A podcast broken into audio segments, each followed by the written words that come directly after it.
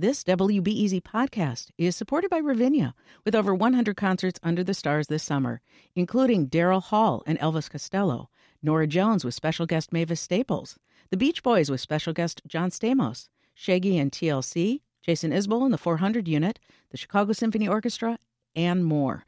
Their 30 acre park is nestled in a gently wooded area. Bring your own picnic or eat at one of the park restaurants. Tickets available now only at ravinia.org.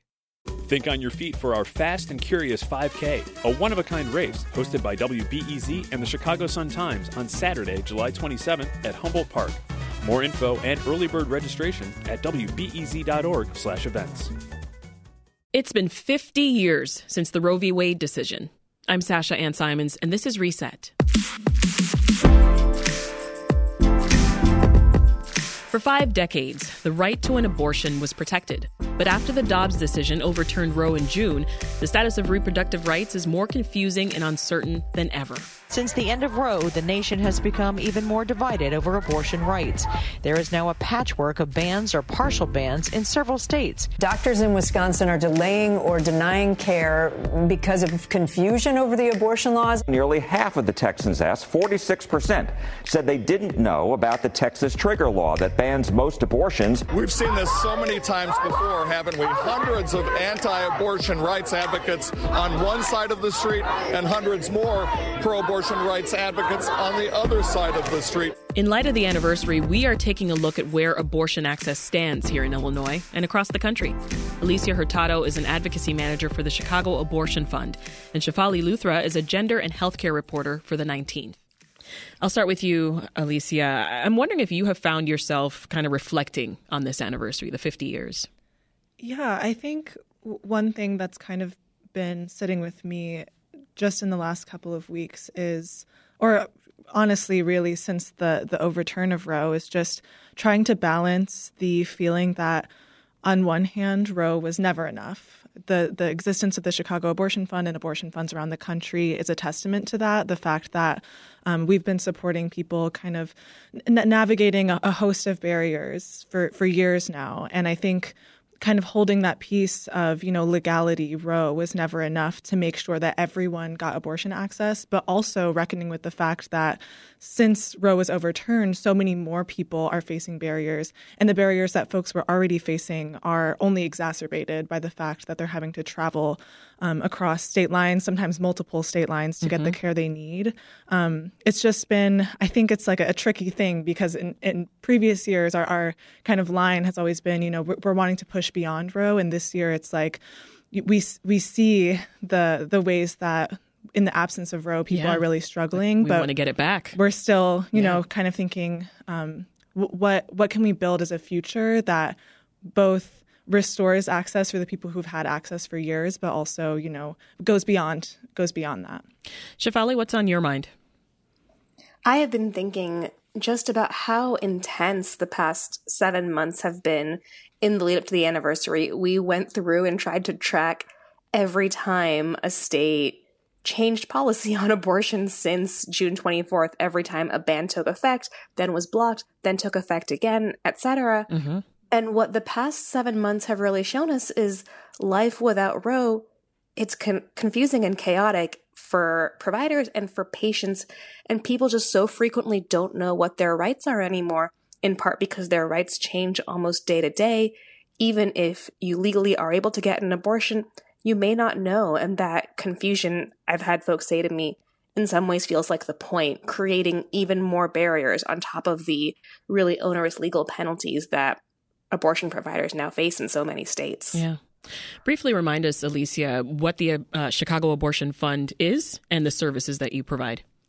Yes, the Chicago Abortion Fund is Illinois' statewide abortion fund. Um, we support people from Illinois, across the Midwest, and beyond um, in accessing abortion care. And that kind of encompasses a lot of different types of support. Um, we provide financial support, but we also provide a whole host of logistical supports for our callers. Um, and you can imagine that that has increased since um, last June, but that can involve bus tickets, plane tickets, train tickets, childcare, support with lost wages, um, really anything that it takes to get someone from point A to point B. We connect with folks listen to their needs and we're with them until they get the care that they need. Yeah.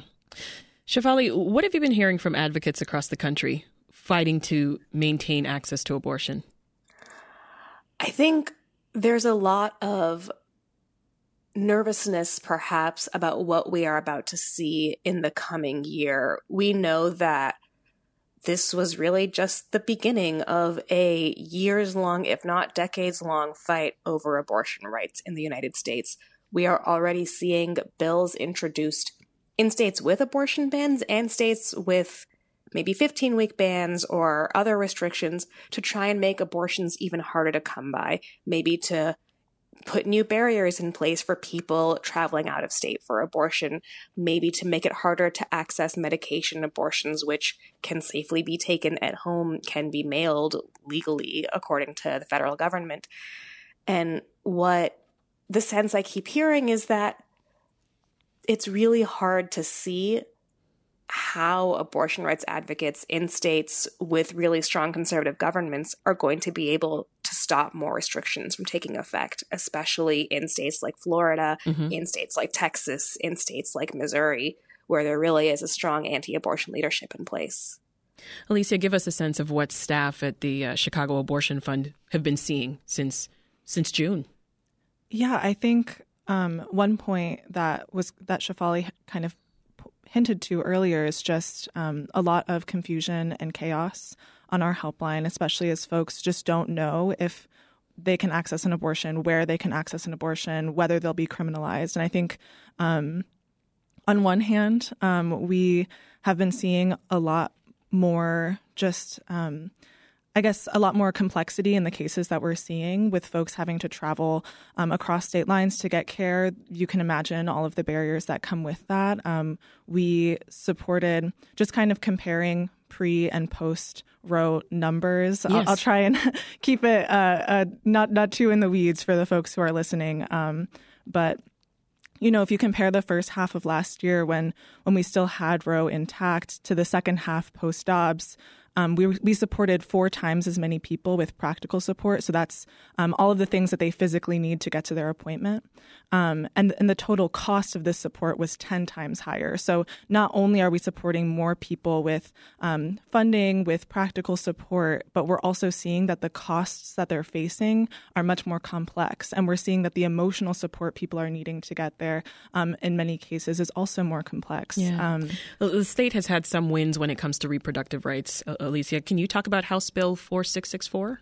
Yeah, absolutely. So, um, the folks might recognize the Patient and Provider Protection Act, um, but with the passage of this act, um, Illinois is leading the charge to both destigmatize and protect the right to reproductive health care, both for people here in Illinois and also folks from coming out of state um, and their providers and their support people. Um, and I think if I were to sum it up just in um, what this really large um, bill is doing. It's just saying unequivocally that abortion care gender affirming care, assisted reproduction, contraceptive access, PEP and PrEP access, all of that is healthcare and should be destigmatized and decriminalized and accessible to all. And I think that when we think about abortion access in the network of reproductive health access mm-hmm. and in a, in a larger context of reproductive justice, that's how we know we're on the right track because people don't access abortions in a vacuum. People are, are you know, navigating uh, a lot of different barriers in their life that then impact whether they're able to access an abortion. So I to me, the Patient and Provider Protection Act really points to the fact that our lawmakers are on the right track and shows really, really um, clearly that they're listening to abortion funds. They're listening to advocates on the ground. Shefali, recent reporting in the New York Times actually talks about states with abortion bans and how even when they have exceptions, say for rape or um, the health of the mother, few patients are actually granted them. Is that something that you've also heard? This is something we've frankly known for quite a while. Rape and incest exceptions are largely for show. When people in theory qualify for these exceptions, they have to, for instance, report their sexual assault. And we know that that is just so, so, so uncommon Often laws specifically require a police report about mm-hmm. the sexual assault, which is even rarer. The idea that people will actually be able to access these sorts of abortions through exceptions. Frankly, abortion providers and sexual assault experts have suggested it's near zero. Um, one thing I've been really struck by in talking to physicians who provide abortions, they try not to ask patients why because frankly they don't view it as their business and they don't want to re-traumatize patients. These sorts of exceptions I think get a lot of attention because when people hear an abortion ban without an, an, an exception for even rape or incest, many of them are deeply horrified that kind of legislation is unpopular it's easier to talk about politically than to get into the nuances of the fact that even when these exceptions exist, they don't matter for people. Mm. You've covered how there's uh, beginning to be some sort of fractures within the Republican Party when it comes to abortion bans. Can you talk a bit more about that? This is in some ways really unsurprising because we saw Republicans, largely who oppose abortion, pushing restrictions on the procedure for years and in some cases decades without ever expecting that they would get the opportunity to enforce them. And now that we're here, one of the big questions that is starting to divide them is do they want to pass laws that would open up pregnant people themselves to prosecution? So far, people can be prosecuted and have been prosecuted for miscarriage through other statutes, murder statutes, negligence, chemical endangerment. These are largely seen as abuses of those laws. Typically, abortion bans themselves do not tell you that the person who is pregnant is also committing a crime. We're seeing a couple of states with bills in place that would do that, but those have also attracted a lot of pushback, including from major anti abortion groups who worry about the backlash to these kinds of policies. Mm-hmm. I think over the next few months, it will be really interesting to see if there is any shift and if the the folks who really do want abortion outlawed, who oppose it in all forms, then do take this next step of passing laws that then would punish the people themselves who sometimes are trying outside of the medical system to access medication abortions. Anything to add, Alicia? I saw you nodding there as we talked about exceptions a, a moment ago. Yeah, I mean, so on the on the topic of exceptions. I just think from the standpoint of someone who works on our helpline and is talking to people, um, we at CAF don't have any sort of, um, you know, just we don't have any questions that that ask people their circumstances or we're open to people coming to us talking about what they need and we respond to that and i think that when you think about abortion as um, a stigmatized form of healthcare as well as the fact that a lot of people are um, asking for help and and having to navigate systems that are constantly having these um, forms of means testings that have certain eligibility requirements. Um, they're coming to us prepared to have to you know bare their soul in yeah. order to get support, and that's just not how we operate.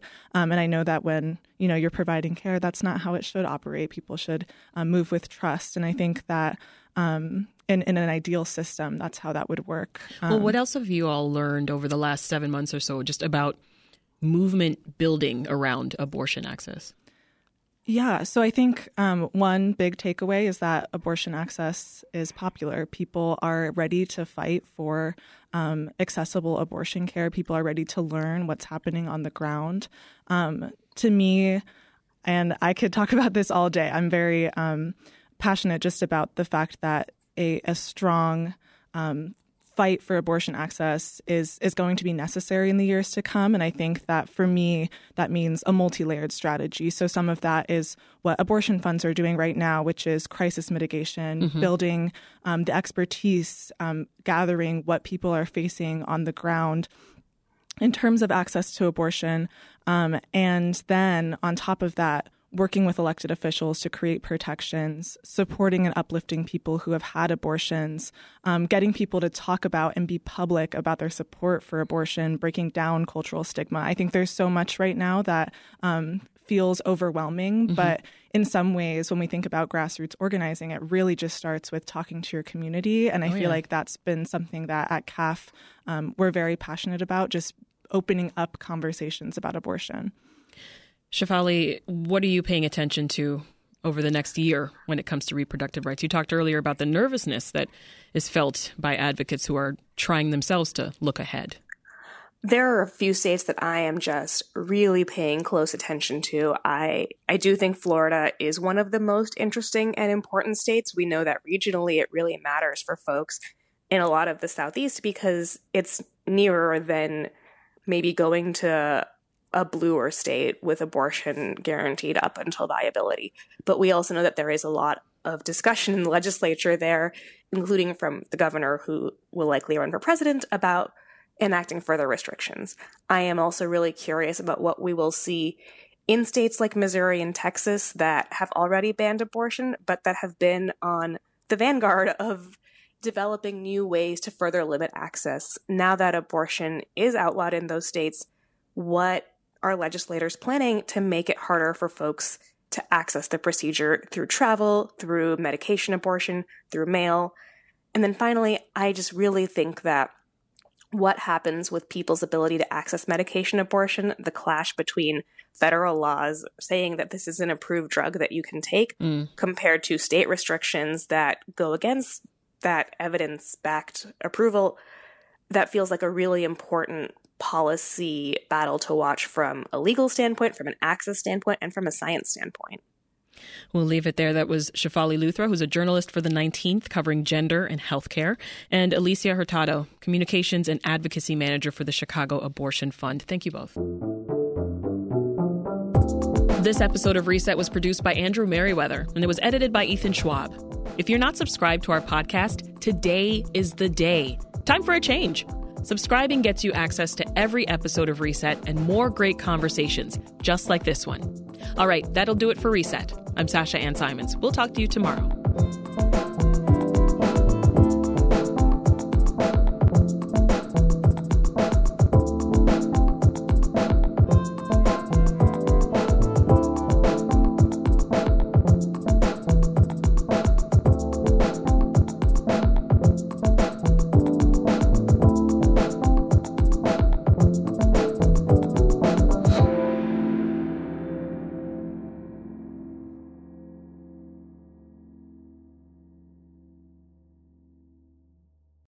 Thanks for listening to the news live on WBEZ and NPR. The WBEZ stream sounds great in the kitchen on your smart speaker and anywhere on the WBEZ app. Listen every day.